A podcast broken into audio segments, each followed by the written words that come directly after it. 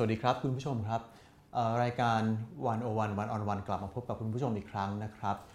สำหรับวันนี้เนี่ยผมโตมาสุปรีชารับหน้าที่เป็นพิธีกรนะครับ แล้วก็จะมาพูดคุยกัน เมื่อไม่นานมานี้นะครับ มีหนังสือเล่มหนึ่ง ซึ่งถือได้ว่าเป็นปรากฏการณ์ของหนังสือในระดับโลกแล้วก็จริงๆก็ในไทยด้วยนะครับ หนังสือเล่มนั้นเนี่ยมีชื่อว่า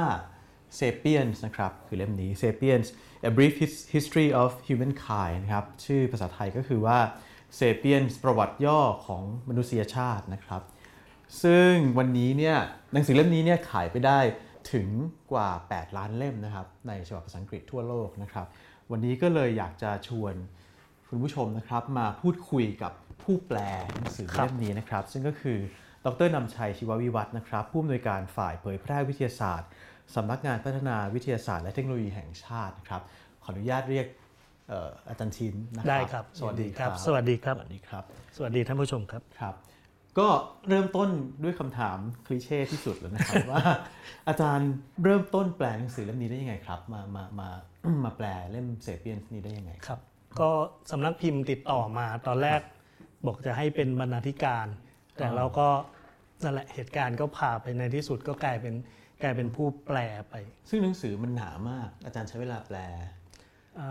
นานนับตั้งแต่เริ่มแปลนะครับจนถึงจนถึงเป็นรูปเล่มเสร็จเลยเนี่ยทั้งหมดประมาณ 8 เดือนครับอยากให้อาจารย์เล่าให้ฟังครับว่าหนังสือเล่มเนี้ยมันพูดถึงอะไร เพราะว่ามันคือ brief history of humankind แล้ว มนุษยชาติเนี่ยมันมีความเป็นมาโหครับ เป็นแสนปีหรือครับหรือจริงๆก็กว่านั้นอีกใช่ไหมอ่าหนังสือนับก็เล่ายาวกว่านั้นอีกใช่ไหมอ่าแล้วแต่จะนับจากตรงไหนครับอ่าเป็นถือเป็นล้านปีก็ยังได้ครับตอนที่ถ้านับว่ามีสกุลโฮโมขึ้นมาเนี่ยคือเรากับญาติของเรา ซึ่งใกล้ชิดกันมากเนี่ยอ่าเล่มนี้อ่าความน่าสนใจคือคนเขียนเนี่ยรู้เยอะรู้สารพัดสาขาเลยแล้วเป็นความพยายามที่จะอธิบายว่ามนุษยชาติเนี่ย ครองโลกอย่างที่เป็นอยู่ปัจจุบันได้ยังไงอืมฉะนั้นก็ไปเริ่มย้อนกลับไปตั้งแต่แกครับแกเริ่มไกลมากแกเริ่มตั้งแต่บิ๊กแบงเลยครับบอกว่ามันเกิดเกิดมีฟิสิกส์ขึ้นได้ยังไง ฟิสิกส์ศึกษาอะไรแล้วเคมีศึกษาอะไรครับแล้วสุดท้ายพอเวลาผ่านไป ก็เกิดมีสิ่งมีชีวิต ก็กลายเป็นชีววิทยาขึ้นมาไง แล้วก็ค่อยเล่าไล่มาว่าเออพอมาถึงสิ่งมีชีวิตต่างๆ เกิดขึ้นแล้วจนในที่สุด เกิดเผ่าพันธุ์มนุษย์ขึ้นเนี่ยอะไรที่เป็นตัวนำทางเรามา มนุษย์จริง ๆ แล้วถ้ามองในสายตาของของผู้เขียนก็เป็นสัตว์ชนิดหนึ่ง ดูแล้วไม่ไม่น่าจะครองโลกได้ เป็นลิงซึ่งไม่ได้อย่างที่คำที่ใช้คือไม่ได้สลักสำคัญเลยเลยครับก็เหมือนเหมือนคนอื่น ทีนี้คำอธิบายเบื้องต้นแรกสุดเนี่ยแกก็บอกก็ก็ยังไม่มีใครไขความลับตรงนั้นได้ แต่ว่า คาดหมายกันว่าคงจะเป็นเพราะว่ามีมิวเทชันเกิดการกลายพันธุ์บางอย่างในสมองของเราครับที่ทำให้เราต่างจากลิงสายพันธุ์ใกล้เคียงอ่าต้นตระกูลที่สายเป็นเป็นมนุษย์ด้วยกันสปีชีส์อื่น ๆทำให้เราสื่อสารได้ดีกว่าทำให้เรามีความคิดเชิงอ่านามธรรมอืมแล้วแกก็จะอธิบายประเด็นของความคิดเชิงนามธรรมแทบจะเป็นแกน ของของหนังสือเลย คือบอกว่าเออมันน่าสงสัยว่าอยู่ดีๆ มนุษย์โบราณเนี่ยทำไมจะต้องช่วยกันเอาก้อนหินหนักเป็น 5 ตัน 10 ตัน ขึ้นไปวางอยู่บนก้อนหินอีกก้อนหนึ่งครับแล้วก็เล่าถึงหลักฐานต่างๆ นานา แล้วก็สมมติฐานที่ว่าเนี่ยเป็นเพราะว่ามนุษย์เนี่ยเริ่มคิดแล้วก็เริ่มจินตนาการถึงพระเจ้าขึ้นมาอืมอืมเลยกลายเป็นจุดซึ่งทำให้เกิดความร่วมมือ แกจะใช้คำการเปรียบเทียบซึ่งหลายอันที่ คนอ่านแล้วผมผมว่าน่าจะสะดุดแล้วก็ติดใจกันเยอะเหมือนกันแกก็ยกตัวอย่างความร่วมมืออย่างเช่น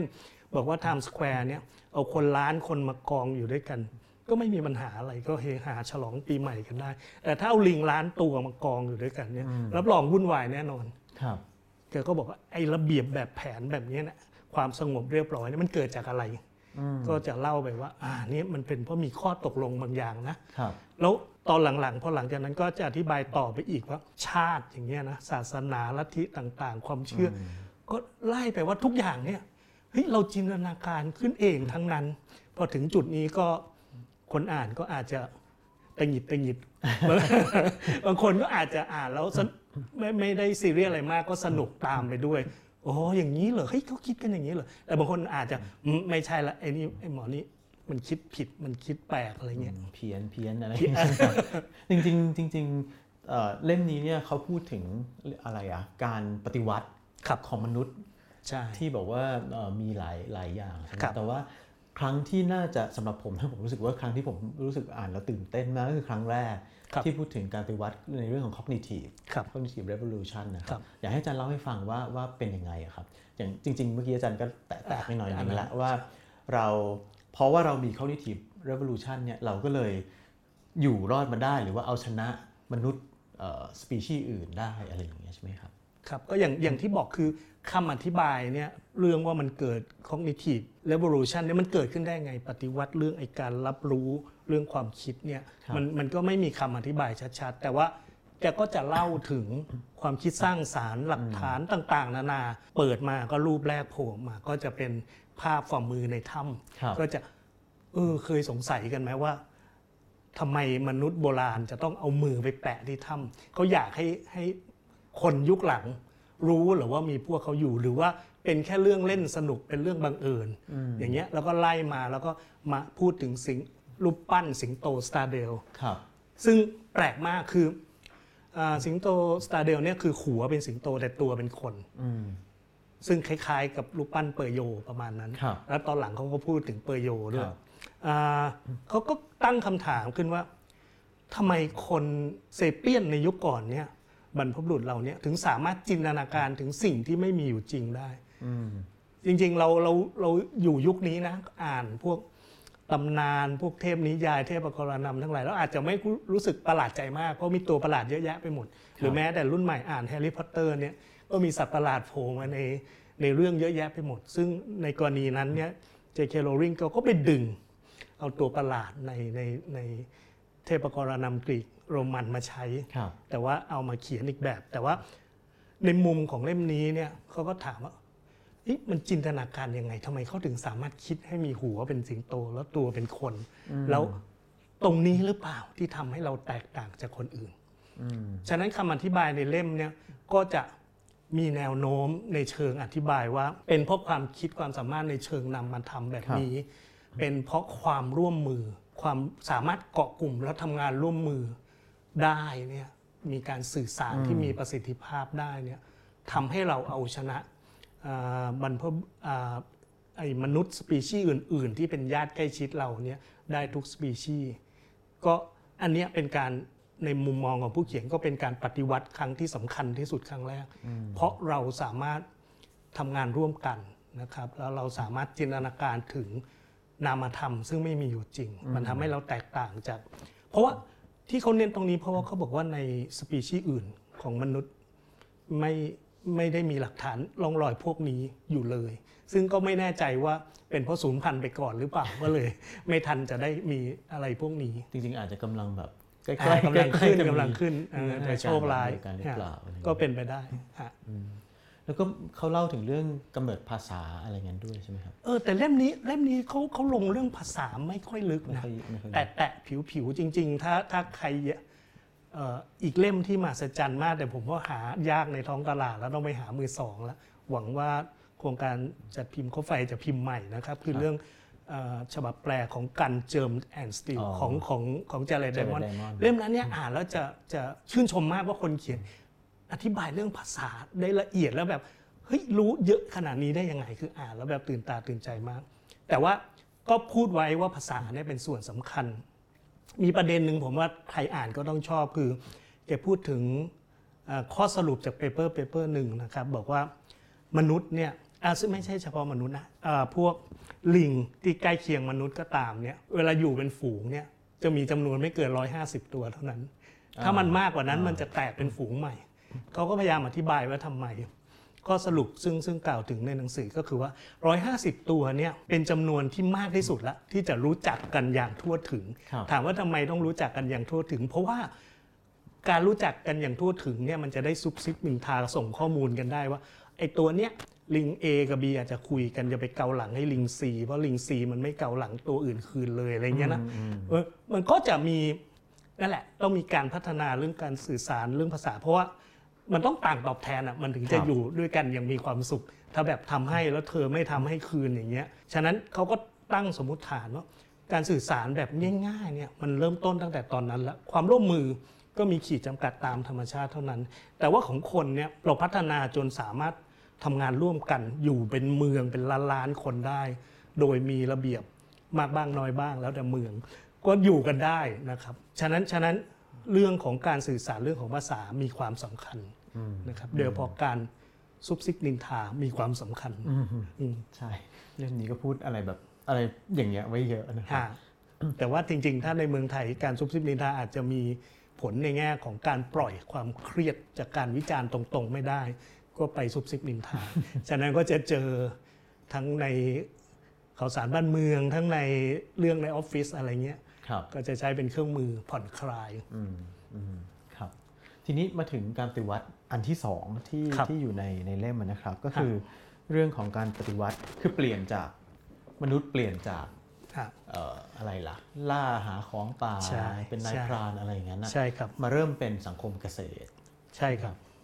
อยากให้อาจารย์เล่าให้ฟัง ตรงนี้มันมันเป็นการเปลี่ยนครั้งใหญ่แล้ว ในมุมของผู้เขียนเนี่ยเขาเขาเปรียบเทียบ ผมชอบมุมมองเวลาเขาเล่านะเดี๋ยวเดี๋ยวจะมีตอนหลังที่พูดถึงวิทยาศาสตร์ มุมมองน่าสนุกมากครับอย่างอย่างของเกษตรเนี่ยเอ่อเวลาเราเราเรียนกันเราคุยกันทั่วไป เวลาใครมาเลคเชอร์ หรือเราอ่านหนังสือเนี่ยเราก็จะพบว่าพูดถึงมนุษย์ในแง่ว่าเฮ้ยเราเริ่มฉลาดขึ้นนะ เราเอาพืชที่อยู่ตามธรรมชาติ ซึ่งอาจจะกินลำบากนะ กินไม่ค่อยง่ายเนี่ย เอามาคัดเลือกพันธุ์เอามาปลูกเอามาดูแลแต่ผู้เขียนเนี่ยฮารารีก็บอกว่าเราเนี่ยโดนหลอกใช้ โดนโดนข้าวสาลีหลอกใช้ให้เพิ่มเพิ่มตัวมันเยอะๆ จนพืชธรรมชาติเดิมก่อนการปฏิวัติเกษตรกรรมเนี่ยมีเยอะแยะมาก แต่พอโดนไอ้พวกเอ่อ ธัญพืชหลัก ๆ ทั้งหลาย ข้าวสาลีข้าวข้าวบาเล่ทั้งหลายเนี่ยหลอกใช้ปุ๊บเนี่ยมันเหลือพืชหลักอยู่ในโลกน้อยลงมากๆ คือสปีชีส์อื่น ซึ่งเราไม่ไปสนใจดูแลมันจะหายไปหมดครับแล้วในในเรื่องของสัตว์ก็เช่นกัน เดิมมีสัตว์อยู่เยอะแยะไปหมด แต่พอเราเลี้ยงสัตว์บางประเภท เพื่อเป็นอาหารในระบบอุตสาหกรรมปุ๊บเนี่ยมันกลายเป็นว่าจำนวนสัตว์พวกนี้เยอะแยะไปหมดเลยอืมแต่ว่าสัตว์อื่น ๆ ที่เป็นสัตว์ป่า ลดน้อยถอยลงแล้วก็สูญพันธุ์มากขึ้นมากขึ้นมากขึ้น แกใช้คำอย่างนี้นะฮะแกบอกว่าเรื่องของการปฏิวัติเกษตรกรรมเนี่ยเป็นเรื่องหลอกลวงครั้งใหญ่ที่สุดในครับประวัติศาสตร์เออเป็นคำเป็นคำที่แกใช้เป็นชื่อบท ก็บอกว่าเนี่ยเราโดนหลอกนะโดนหลอกในมุมหนึ่งคือมันมันหลอกใช้เราเพิ่มจำนวนมัน แต่ในอีกมุมคือหลอกใช้ในแง่ที่ว่าจริง ๆ แล้วในมุมผู้เขียนนะเขาบอกว่าพอปฏิวัติเกษตรปุ๊บแทนที่มนุษย์เนี่ยความเป็นอยู่จะดีขึ้นเนี่ย เรากลับแย่ลงอืมเขาบอกว่าตอนที่เป็นคนป่า คนป่าเนี่ยล่าสัตว์หาของป่าเนี่ยเรากินอาหารหลากหลายตามฤดูกาลเพราะไม่รู้จักเพาะปลูกฉะนั้นร่างกายก็จะมีระบบต่างๆ ที่ชินกับสิ่งเหล่านั้นแล้วร่างกายก็ไม่ค่อยเจ็บป่วยง่ายๆโรคระบาดใหญ่ก็ไม่มี เพราะอยู่กันเป็นกลุ่มกลุ่มเล็กไปนู่นๆแล้วก็ย้ายไปเรื่อยๆฮะแต่พอมาอยู่เป็นเมืองปุ๊บ เรื่องของอนามัยเรื่องของอะไรมันก็มันก็เริ่มเป็นปัญหาขึ้นมา ฉะนั้นโรคระบาดใหญ่ก็เกิดขึ้นจากตอนนั้น การรับเอาสัตว์มาเลี้ยง ก็กลายเป็นว่าเราโรคจำนวนมากที่แพร่หลายอยู่ในมนุษย์ปัจจุบันเนี่ยประมาณกันว่าอาจจะมากถึง 3 ใน4เนี่ยเป็นโรคที่เรารับมาจากสัตว์ครับฉะนั้นถ้าเราไม่เอาสัตว์มาเลี้ยงปศุเป็นปศุสัตว์เนี่ยเราก็อาจจะไม่เป็นโรคพวกนี้เลยก็ได้อืมนี่คือสิ่งซึ่งเราต้องตอบแทน เราต้องจ่ายเป็นเป็นค่าครับตอบแทนสำหรับการมีอาหารที่มากขึ้น อย่างนี้เป็นต้น แล้วก็ แกก็เก่งมาก แกก็จะอธิบายนะว่า คนส่วนใหญ่เนี่ยแทนที่จะมีความสุขมากขึ้น มีความเป็นอยู่ที่ดีขึ้น หลังการปฏิวัติการเกษตร ปรากฏว่าคนส่วนใหญ่มันอยู่แย่ลง คือพวกชาวนงชาวนาก็จะบรรยายว่าโอ้ชีวิตลำบากนะกินแต่พวกพืชพวกนี้ซ้ำๆซากๆคุณค่าอาหารก็ไม่ค่อยมีโอกาสจะได้กินอย่างอื่นก็น้อยแล้วแถมโดนรีดนาทาเลนต์โดนเกณฑ์ไปใช้แรงงานอะไรอย่างนี้เป็นต้น นั่นแหละครับ เขาก็ คืออันนี้คือเล่าว่าแกนของเรื่องประมาณไหนแต่อืมแต่เขาอธิบายแล้วยกตัวอย่างแล้วเล่าสนุกสนุกครับเป็นคนที่ถ้าบอกว่าเล่มนี้ส่วนส่วนไหนที่ใหม่เอี่ยมมากมีแค่สองสามประเด็นที่ผมอืมว่าใหม่ไม่เคยใช่เจอในเล่มอื่น แต่ว่าทั้งทั้งที่เล่าเรื่องซึ่งคนอื่นเคยเล่าเนี่ยแต่เขาเล่าได้สนุกแล้วก็หาเปเปอร์เก่งมาก หลักฐานต่าง ๆ ที่เขายกมาก็เฮ้ยมีงานวิจัยแบบนี้ด้วยเหรอมันพูดไปจริงๆเหรอเนี่ยอะไรอย่างเงี้ย อาจารย์มองว่ายังไงครับ เพราะว่าเอออย่างเห็นด้วยกับอาจารย์ว่าประเด็นก็ไม่ได้ไม่ได้ใหม่มากคือก่อนหครัน้าบนี้ก็มีคนเขียนเรื่อง ประมาณว่าประวัติศาสตร์ของมนุษยชาติเนี่ยมาหลายเล่มมากเลยใช่ครับ ทั้งการที่แบบมนุษย์รวมตัวเป็นสังคมอะไรต่อมีอะไรวิครับวัฒนาการ หรืออธิบายผ่านอาหารผ่านครับการรวมตัวอะไรก็เยอะไปหมด แต่เล่มนี้มันกลายเป็นหนังสือที่ขายได้8ล้านเล่มเป็นหนังสือที่ทุกคนพูดถึงทุกคครับนต้องอ่านเนี่ย มันมันเป็นเพราะอะไรอะครับ สมมติว่าอาจารย์เป็นนักชีววิทยาใช่ไหมครับครับอาจารย์ก็คงรู้เรื่องเหล่านี้อยู่ อาจารย์อาจารย์เจษดาแกบอกว่าแกโดนหลอก คือตอนครัที่บให้เขียนคำนำเนี่ยคนที่มาเชิญให้เขียนคำนำบอกว่าเนี่ยเป็นหนังสือวิทยาศาสตร์แกบอกอ่านไปมีแค่บทแรก เป็นหนังสือวิทยาศาสตร์ เสร็จแล้วหายเป็นนานเลยเป็นเรื่องประวัติศาสตร์ยาวมาก จนไปตอนท้ายครับแล้วจะกลับมาที่วิทยาศาสตร์อีกครั้งเอ่อผมว่าความเด่นของเล่มนี้คือคนเขียนเนี่ยรู้เยอะ แล้วรู้จริง ๆ จังๆด้วยนะ คืออ่านเล่มเนี้ย อ่าตอนที่ตอนที่เปิดตัว ผมจำได้มีคนมีคนตั้งคำถามนะครับ ยกมือถามแล้วเขาก็บอกว่า เนี่ยเขาคิดว่าหนังสือเล่มเนี้ยเป็นหนังสือปรัชญา อืมอืม แล้วเมื่อวันจันทร์ผมไปพูดที่ทีดีไอก็มีน้องคนหนึ่งยกมือถาม เขาก็บอกว่า ผมว่าหนังสือเล่มเนี้ยเป็นเป็นหนังสือศาสนา เอะแปลกไหมหนังสือเล่มเดียวกันแท้ครับ ๆ คือเขาแตะประเด็นต่างๆ เยอะมากแล้วไม่ได้แตะแบบ ผิวๆคือแตะลงไปลึกจนคนอ่าน ซึ่งมีภูมิหลังยังไงก็จะแบบโดนกระแทกในจุดนั้นๆ คนที่ชอบเรื่องการเมืองอ่านเล่มนี้นี่มันพูดเรื่องการเมืองไอ้เล่มเนี้ยก็มีทุกเรื่องเพราะมันมีเรื่ทุอกงศาสนาก็มีเรื่องใหญ่ ๆ ใช่ปครัรับชญาศาก็สมีนาปรัชญาการเมืองวิทยาศาสตร์ มนุษยวิทยาสังคม คือเขาแตะไปหมดเลยแล้วแตะเนี่ยเขาก็มีมีมี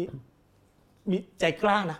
หลายเรื่องเนี่ยเขาก็พูดแบบแรงๆอะคืออ่านปุ๊บโอ้ แรงเว้ยอะไรเงี้ย ยิ่งพิจารณาว่าเป็นคนยิวนะเอออโอ้กล้าพูดอย่างนี้อะไรเงี้ยเออมีอันไหนที่แบบเนื่องจากอาจารย์ก็เป็นเป็นนักชีววิทยาครับใช่ไหมเอ๊ะอ่านไปแล้วมีตรงไหนที่แบบ เอ้ยมันเพี้ยนเพี้ยนๆหรือเปล่า ตรงนี้มันไม่ถูกต้องหรือเปล่าอะไรเงี้ยไม่ไม่มีเลยใช่ไหมครับหรือว่ายังไงไม่ไม่ไม่เชิงเพี้ยนครับ แต่ว่าเล่มเนี้ยต้องอ่านแล้ว อย่างนี้ถ้าจะให้สนุกเนี่ยให้คุ้มเงินด้วยนะ อ่านสองรอบแต่มัน600หน้านะครับอ่านสองรอบอ่านสองรอบแรกเนี่ยอะ ให้เอ่านเแบบว่าเรื่องไปก่อนโอ้อ่านพรวดเลยนะ อ่านรวดเดียวเลยอ่านอ่านอ่านอ่านอ่านดูว่าเขาจะจูงเราไปไหน แล้วเขาคิดอะไรยังไง อ่านไปจนจบก่อน เพื่อซึมซาบเหมือนเราดูหนังสนุกสนุกเหมือนดู Star Wars ภาคแรก อย่าไปคิดอะไรมากอย่าเพิ่งไปตีความดาบดาบแสงดาบเลเซอร์เป็นไปได้ปะให้ดูดูอุ้ยมันมันมันมันดูเป็นหนังแอคชั่นครับจบแล้วรอบที่สองอ่านใหม่ แล้วลองคิดซิว่าประเด็นเขายกมาเนี้ยมันมีช่องโหว่หรือเปล่า ผมยกตัวอย่างช่องโหว่นะครับเขาพูดถึงชีวิตในสังคมเกษตรกรรม ว่ามันแย่มากเมื่อเทียบกับเมื่อเทียบกับสังคมคนป่าล่าสัตว์เนี่ยเขาพูดเน้นมุมหนึ่งมุมเดียว เขาเน้นมากฟังเขียนจนเอ็กซ์ตรีมเลย ว่ามันแย่กว่ามาก แต่จริง ๆ แล้วเนี่ยมองแบบภาพรวมเนี่ยอ่ามนุษย์จะอยู่เป็นเมืองไม่ได้ จะอยู่จำนวนคนมากมายมหาศาลไม่ได้เลย ถ้าไม่มีความรู้เรื่องการเกษตรกรรมอืมอืมทำไม่ได้ทำไม่ได้ ฉะนั้นเกษตรกรรมโดยธรรมชาติของมันเนี่ยเนื่องจาก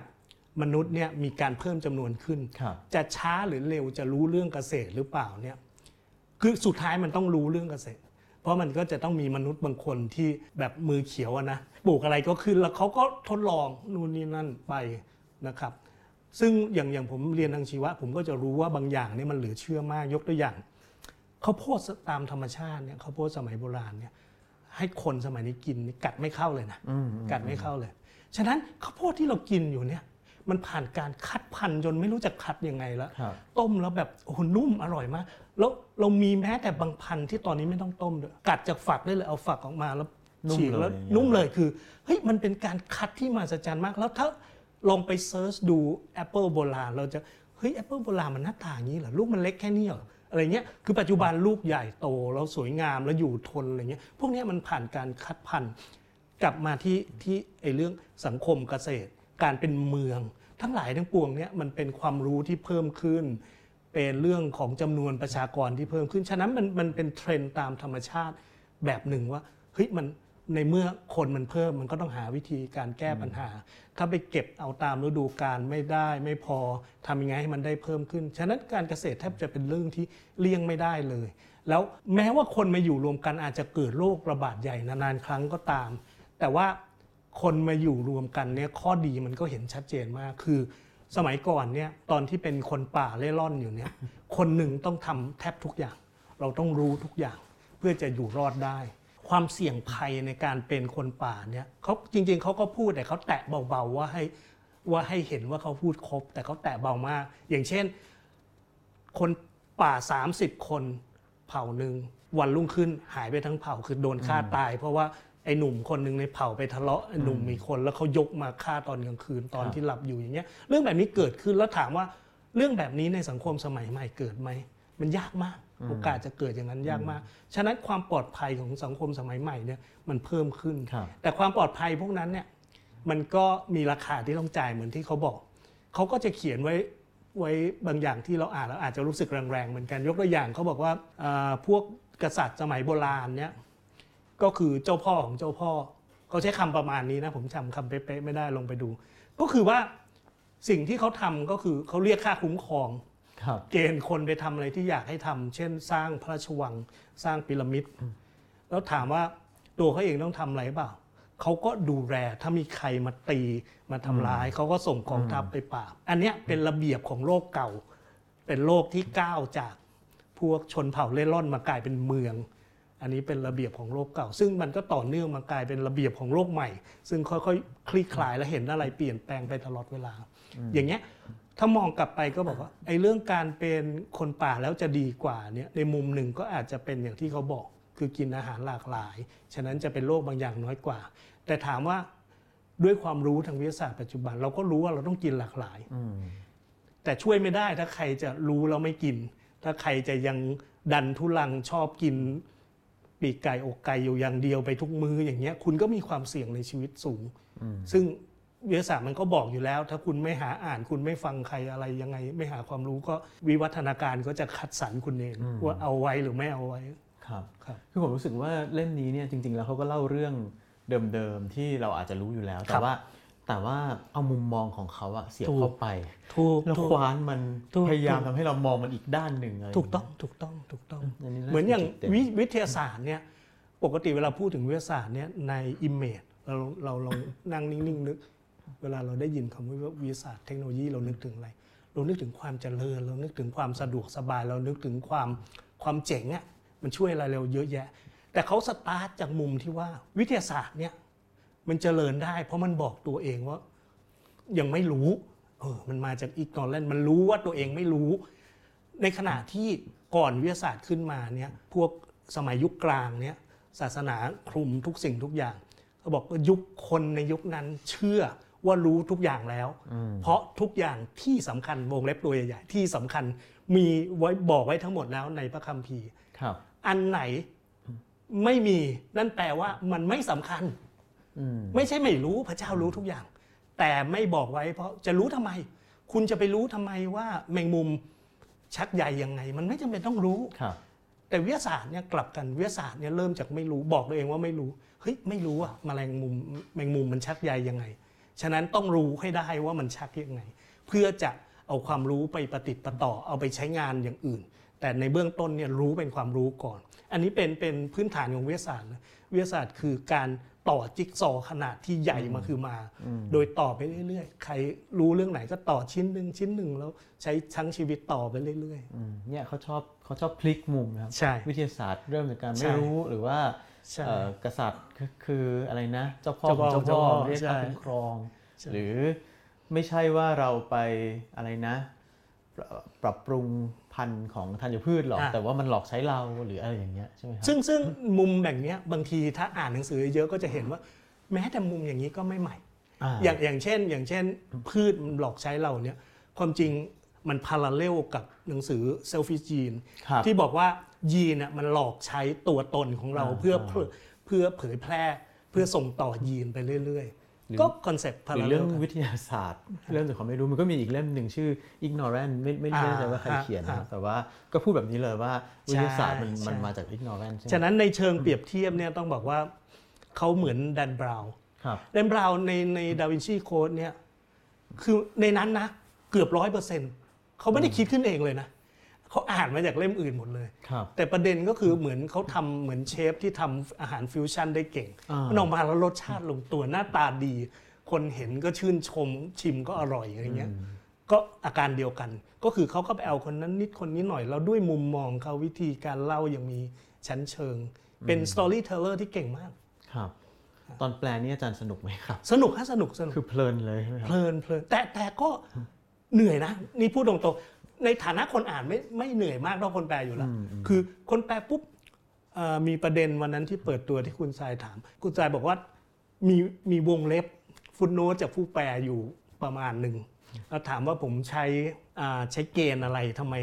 ต้องใส่ตรงนี้ ผมบอกว่าข้อที่หนึ่งฟุตโนตเนี่ยในฐานะผู้แปลเนี่ยผมพยายามเลี่ยงมากที่สุดที่จะไม่ใส่นั่นข้อที่หนึ่ง ข้อที่สองตรงไหนที่ผมเองเนี่ยในฐานะคนแปลในฐานะคนที่อ่านหนังสือหลากหลาย อ่านหนังสือเยอะประมาณหนึ่งแล้วผมรู้สึกว่าผมอ่านตรงนี้แล้วสะดุดผมไม่รู้มันคืออะไร แล้วไม่สามารถเข้าใจความตั้งใจของผู้เขียนที่จะสื่อตรงนี้ออกมาได้ ผมผมก็ต้องไปทำการบ้านเพิ่ม แล้วเขาก็แล้วก็ไม่เขีไม่ยนได้อธิบายอยู่ในนั้นไม่มีด้วยไม่มีอืไม่มีตรงที่ผมเขียนฟุตโนตส่วนใหญ่จะเป็นตรงที่ ผมคาดว่าคนไทยทั่วไป อ่านแล้วสะดุดอืม ฉะนั้นก็ช่วยคนอ่านอีกนิดนึง ไปทำการบ้านมาแล้วก็เขียนบอกไว้นิดหนึ่งมันมีมันมีเมื่อกี้อาจารย์พูดถึงเรื่องวิทยาศาสตร์ครับมันมีอีกอันหนึ่งก็คือเรื่องของการปฏิวัติวิทยาศาสตร์ใช่ครับนะของของมนุษย์ครับ อันนี้อันนี้ยังไงครับ นั่นแหละฮะก็เขาก็อธิบายว่าการปฏิวัติวิทยาศาสตร์เนี่ยที่มันเรื่องส่งความผลอะไรกับเราในแง่ไหนบ้างครับฮะก็จะมี หลายแง่หลายมุมอะนะครับ ที่เขาพาดพิงถึงเดี๋ยวผมขอเปิดสารบัญดูสักนิดหนึ่งเพื่อระลึกชาติ แปลแปลจบแล้วก็ลืมใช่ไหมครับผมเองก็แต่แต่จริงๆกว่าจะแปลเสร็จก็ใช้เวก็ลานานก็อ่านไป3ามสี่รอบเนาะครับเพราะว่าจริง ๆ จะแปลให้รู้เรื่องทั้งเล่มต้องเข้าใจก่อนว่าเขาเขียนอะไรของเขากันแน่ก็จะอ่านอย่างรวดเร็วเป็นหนึ่งรอบ แล้วขณะแปลก็ได้อ่านอีกหนึ่งรอบ แปลเสร็จก็ต้องตรวจทานอ่านทั้งหมด ก็สามรอบเป็นอย่างน้อยอืมครับ แล้วส่งไปแล้ว ถ้าบอกอท้วงอะไรก็ก็กลับมาอ่านอีก เยอะอยู่ เยอะอยู่ อ่า ประเด็นที่สำคัญของวิทยาศาสตร์เขาบอกว่า วิทยาศาสตร์เนี่ยมันไม่ได้ปฏิวัติขึ้นง่าย ๆ ด้วยตัวของมันเอง มันปฏิวัติได้ด้วยบริบทของสังคมยุคนั้น ซึ่งตรงนี้สำคัญมาก ผมว่าเวลาเราวิพากอะไรต่าง ๆ นานาเนี่ย ไม่ว่าจะวิทยาศาสตร์หรือเรื่องอื่น การเมืองสังคมอะไรเงี้ย ถ้าเรามองย้อนกลับไปเนี่ย เราวิพากง่ายมาก ถ้าถ้าเราพยายามจะเดาข้างหน้าเนี่ยเอาอย่างตอนเนี้ยให้เดาผลการเลือกตั้งคราวหน้าที่จะมาถึงเนี่ยเราจะรู้สึกเดายากเดาไม่ถูกเราไม่ถูกเพราะมันมันอีกนานอะแต่เพราะไม่ใช่คือคือมันมีความไม่แน่นอนอยู่ มันมีความไม่แน่นอนอยู่ แต่ว่าหลังจากการเลือกตั้งผ่านไปเหมือนหลังหวยออก คุณก็จะพบว่ามีคนอธิบายมันได้เป็นฉากฉากมันต้องได้ผลอย่างนี้แหละเพราะอะไรเนี่ยวิธีมันมันเป็นปรากฏการณ์ธรรมดา ซึ่งซึ่งดูแล้วชวนตลกเหมือนกันเหมือนเหมือนหุ้นอะหุ้นเมื่อวานอธิบายวันนี้อธิบายเป็นฉากฉากเมื่อวานหุ้นมันตกเพราะอะไรมันขึ้นเพราะอะไร แต่แต่โทษทีเถอะให้ให้ซื้อเมื่อวานซื้อไม่ถูกหรอกจริง ๆ เหมือนเหมือนแบบเอ้ายีราฟคอยาว เพราะว่าอะไรอย่างนั้นต่อคือวิวัฒนาการก็คนก็เป็นเป็นเหมือนเหมือนกันใช่ไหมครับ ก็ในแง่มุมหนึ่งก็เป็น ทีนี้ในเนี้ยเขาก็อธิบายว่าการขึ้นมาของวิทยาศาสตร์เนี่ยเป็นผลลัพธ์ของปฏิสัมพันธ์ระหว่างวิทยาศาสตร์กับจักรวรรดิครับ อยู่ดีๆ วิทยาศาสตร์มันไม่ขึ้นมา คืออย่างนี้เวลาเราพูดถึงวิทยาศาสตร์เนี่ยถ้าดูเรื่องเหตุกงเหตุการณ์คู่ขนานไปเราก็จะเข้าใจความจริงวิทยาศาสตร์เนี่ยมันเคยอยู่ในจริง ๆ มันเก่ามากเลยนะ เริ่มคิดคิดฝัน แต่ว่ายังไม่เป็น scientific method นะ แต่ว่าเริ่มเก็บข้อมูลเริ่มวิเคราะห์วิจารณ์เนี่ยตั้งแต่สมัยกรีกครับ แล้วมันก็รุ่งเรืองของมันขึ้นมาเรื่อยๆค่อยๆสะสมความรู้ขึ้นมาเรื่อย ๆ จนถึงยุคกลาง วิทยาศาสตร์ทำต่อไปอีกไม่ได้ละโดนศาสนากดขี่ข่มเหงกลายเป็นว่าคนไม่สนใจวิทยาศาสตร์ แล้วคนเชื่อมั่นในพระเจ้าจนทุกอย่างพยายามหาคำอธิบายจากพระคัมภีร์ แล้วเกิดสงครามใหญ่โต ถามว่าช่วงช่วงนั้นวิทยาศาสตร์เป็นยังไง วิทยาศาสตร์ก็ไปโตที่อื่นอืมไปโตที่ตะวันออกกลางครับอะเกิดมีการพัฒนาคณิตศาสตร์ เกิดมีสมการอะไรสำคัญสำคัญ เกิดมีหลาย ๆ เรื่อง ซึ่งคนอาหรับเป็นคนคิดขึ้นนะครับ แล้วพอตีกันเกิดสงครามครูเสดมันมีการไหลกลับของอารยธรรม คนยุโรปตีไปเรื่อยๆ แล้วก็ไปตระหนักความจริงว่าเฮ้ยประเทศชาติตูล้าหลังคนบ้านนู้นเมืองนู้นที่ตูไปตีแล้วนึกว่าเขาบ้านป่าเมืองเถื่อนเนี่ย มันมีเทคโนโลยีหลาย ๆ อย่าง ซึ่งเราไม่รู้คราวนี้ก็เกิดการไหลของของของความรู้กลับมา เริ่มมีการแปล ตัวพวกสิ่งพิมพ์ทั้งหลาย พวกไอ้พวกหนังสืออะไรที่มีเขียนบันทึกเอาไว้กลับมาทางนี้ เลยกลายเป็นกลับมาเจริญรุ่งเรืองที่ที่ทางฝั่งยุโรป แล้วก็อาศัยโชคบางอย่างด้วยครับยกตัวอย่างเช่น จีนเนี่ยอ่าพวกเล่นแร่แปรธาตุพวกนักพจน์เต๋าเนี่ยเขาเขารู้เรื่องเรื่องดินปืนมานานมากแล้วเป็นพันพันๆปี เล่มนี้ก็มีแต่แต่อธิบายว่าทำไมจีนถึงไม่เป็นเจ้าโลกครับ มีการพูดถึงกองทัพเรือขนาดมหึมาของเจังเหอของเจิ้งเหอครับของเจิ้งเหอว่าเฮ้ยเขาลงรูปไปด้วย คือลำมันใหญ่โตมโหฬารเหมือนเป็นเป็นตึกราฟ้าเมื่อเทียบกับเรือของโคลัมบัสซึ่งขนาดกระจิ้วจิ๊บจ๊อยมากอะไรเงี้ยฉะนั้นทุกสิ่งทุกอย่างมันมันมีเหตุมันมีผลของมัน มันมี consequence ของเหตุการณ์ไล่มาเรื่อย ๆ จนจนเลี่ยงไม่ได้ว่าต้องเกิด แต่ว่า บางประเด็นเนี่ยอย่างเช่น เรื่องดินปืนเนี่ยคนจีนก็ใช้แต่ว่าคนจีนไม่ได้คิดจะใช้เป็นอาวุธ ซึ่งซึ่งมันน่าสนใจมากเฮ้ยมีสิ่งซึ่งน่าจะมองออกว่าเป็นอาวุธ ก็ไม่ได้มองว่าเป็นอาวุธ เอาไว้ใช้ทำพลุบ้างเอาไว้ใช้ทำอะไรเพื่อจุเอดนประทัดเตอร์เทน จุดประทัดเออเราเรามองย้อนกลับไปเออแปลกจังทำไม คนจีนถึงไม่มีความคิดจะเอามันมาใช้ทำระเบิด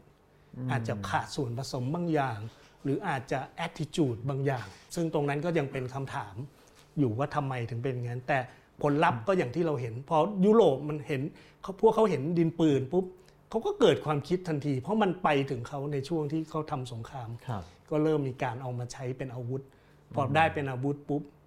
เรือดำแค่ไม่กี่ลำก็ปิดปากอ่าวอืมฟอร์สให้เปิดประเทศได้ครับอย่างกรณีของญี่ปุ่นญี่ปุ่นอย่างนี้เป็นต้นอืมซึ่งซึ่ง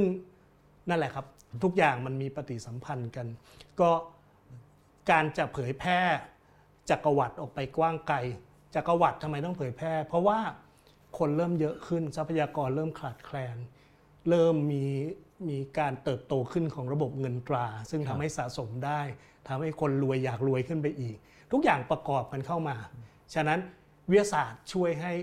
เกิดเทคโนโลยีการต่อเรือที่ดีขึ้นทำให้เกิดอาวุธที่ดีขึ้น ไปยึด ชาวบ้านพื้นที่ชาวบ้าน ขึ้นบกปุ๊บประกาศเลยนี่เป็นที่ดินของกษัตริย์ฉันอะไรเงี้ย ซึ่งชาวบ้านก็งงๆ เองมาจากไหนมายังไงอืมอืมฮะจริงอาจารย์แปลงานของคุณยูวาลแล้วก็เมื่อไม่นานมานี้ก็ได้ไปสัมภาษณ์ใช่ไหมครับ ไปครับไปเจอตัวจริงของใช่ผู้ใช่เขียนใช่เป็นยังไงครับ ไปเจอแล้วรู้สึกว่าตื่นเต้นดีใจตื่นเต้นหรือตื่นว่าเต้นไปเมื่อสองสองเดือนที่แล้วเดือนประมาณกรกฎาครับไปก็ ต้องขอบคุณทางสำนักพิมพ์ยิปซีที่ที่ที่ที่เชิญให้ร่วมขบวนไปด้วยนะครับ ในขบวนก็มีผมกับอ่าน้องๆอีกหลายท่าน ซึ่งเป็นนักข่าวนะครับ ช่วยกันเตรียมคำถามมาครับส่วนใหญ่จะเป็นน้องๆเตรียมผมก็เตรียมของผมไปบ้างโอเวอร์แลปกันนิดหน่อย ก็ถาม สิ่งซึ่งได้เห็นจากการสัมภาษณ์คือ คุณยูวาลเนี่ยเป็นคนที่ชาร์ปมาก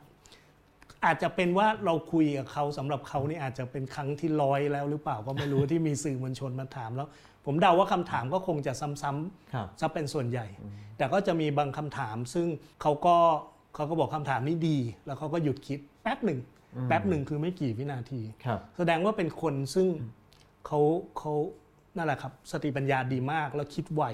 อืมแล้วเขาเขาดำดิ่งลงไปกับสิ่งที่เขาเขียนจริง ๆ ฉะนั้นเขาเชื่อมโยงข้อมูลหาคำตอบเพื่อมาอธิบายเนี่ยได้เร็วมากอืมอืมแล้วก็เป็นคน มีความมั่นใจในตัวเองสูง คิดไวแล้วพูดนี่คือแทบไม่ต้องแก้ถอยหน้าถอยหลังเลยเวลาพูดเนี่ยก็คือเราอธิบายเป็นหนึ่งสองสามสี่เรียงลำดับอย่างนี้เลย คือเหมือนที่เขาเขียนเลย เหมือนที่เขาเขียนเลย ไล่ไล่ไล่ไป ใช่ใช่ใช่เห็นว่าเขาจริง ๆ อันหนึ่งที่หลายคนอาจจะประหลาดใจหรือครับหรืออาจจะรู้อยู่แล้วก็ก็ได้ก็คือว่าเขาเขานั่งสมาธิในแบบ หรือหรือศึกษาพุทธศาสนาด้วยใช่ไหมครับครับเขาทำสมาธิวิปัสสนาเขาบอกเองว่า เขาทำวันละสองชั่วโมงครับตื่นมาก็ทำเลยอืมแล้วก่อนนอนก็ทำอีกอีกชั่วโมงอย่างละชั่วโมง แล้วก็จะมีผมอ่านจากที่ไหนก็ลืมแล้วเขาก็จะมีเก็บตัวเป็นช่วงๆคือหายไปเลยไม่ติดต่อไม่สูงสิงเพื่อจะนั่งสมาธิอย่างเดียวเขาบอกว่าการนั่งสมาธิวิปัสสนาเนี่ยช่วยให้เขาคิด ช่วยให้หัวเขาโล่งแล้วช่วยเขาเคลียร์ประเด็นต่างๆ ได้ คือถ้าไม่ทำเขาเขียนหนังสือพวกนี้ไม่ได้ ไม่ได้ดีขนาดนี้อืมอันนี้น่าน่าจะเป็นน่าจะช่วยได้จริง ๆ นะครับเพราะว่าฮะมัน มันทำให้ทุกอย่างมันเคลียร์จริงๆเคลียร์ใช่ใช่ผมก็เชื่อว่าช่วยได้ฮะครับฮะมีอะไรที่ที่อาจารย์อาจจะนึกภาพของคุณยูวาไว้ก่อนแต่ว่าพอไปถึงแล้วเอ้ยไม่เหมือนที่คิดมีไหมครับเออประเด็นนี้ไม่เกิดนะ เพราะว่าผมผมไม่ผมไม่คิดไปก่อนว่าเขาจะเป็นยังไงอืมเอออแสดงว่าเขาก็แบบเวลาที่เขาเล่าอะไรมามันก็เหมือนกับใช่เหมือนใช่กับใช่คำพูดที่อยู่ในในในงานเขียอะนอันเขาอันนี้เป็นอันที่ผมผมบอกกับหลายๆท่านที่ได้มีโอกาสคุยคุยด้วยนะครับ คือผมว่าหนังสือเซเปียนเนี่ยแสดงถึงตัวตนเขาครับอย่างอย่างหลายอย่างท่อนที่ผมประทับใจเนี่ยคืออ่านแล้วขนลุกขนชันจริง ๆ นะครับ ก็คือท่อนที่เขาพูดถึงสัตว์ในระบบอุตสาหกรรม คือความที่เขาเป็นเวกันเนี่ยเขาไม่กินเนื้อสัตว์ครับและผลิตภัณฑ์จากมันอืมนั่นนั่นคือ attitude ของเขาเลยนะเขามองว่าการว่าการเลี้ยงสัตว์ในระบบอุตสาหกรรมเนี่ยมันทรมานมันสร้างความทุกข์ให้แก่สัตว์ โดยไม่จำเป็นแล้วสิทธิเนี่ย มีการพูดถึงสิทธิมนุษยชนในหนังสือเล่มนี้ด้วยเขาเขาในใน part ที่เกี่ยวกับข้องกับความสุขเขาทำวิจัยเรื่องความสุขของคนในช่วงเวลาต่างๆครับตลอดไอ้ช่วงอายุของมนุษยชาติเนี่ยเขาพยายามตอบคำถามว่าคนสมัยก่อนเนี่ยมีความสุขน้อยกว่าคนสมัยปัจจุบันหรือเปล่าเพราะสมัยปัจจุบันมันเหมือนสมบูรณ์พูนสุขนะมีอุปกรณ์มีข้าวของมีอะไร แต่คำตอบดูเหมือนจะไม่ใช่อืมคนทุกยุคก็มีความสุขในแบบของตัวเองอืมอ่าฉะนั้น พอเขาพูดถึงกรณีของของวิธีการที่เลี้ยงสัตว์ ไม่ว่าจะไก่หรือวัวหรืออะไรอ่านแล้วแบบโอ้ขนลุกขนลุกจริงอ่านแล้วแบบโอ้อิมแพกมันเยอะมากต่อใจเราเฮ้ยแล้วเออจะเลิกตามเขาดีไหมเนี่ยคือหมายความว่าอ่านปุ๊บนะ อาจจะแบบมังสวิรัตไปได้ 3 วันเลยแบบ ว่าเฮ้ยจริงๆนะเราเราไม่จำเป็นต้องกินมันก็ได้จริง ๆ นะ แต่ว่าความจริงของโลกก็คือก็คือว่า คุณจะทำแบบเขาได้เนี่ยคุณต้องมุ่งมั่นมากเลยนะ ต้องวางแผนอาหารที่ดี ไม่งั้น คนเราไม่กินเนื้อสัตว์เนี่ยเราจะได้กรดอะมิโนได้พวกโปรตีนจากอย่างอื่นที่ต้อง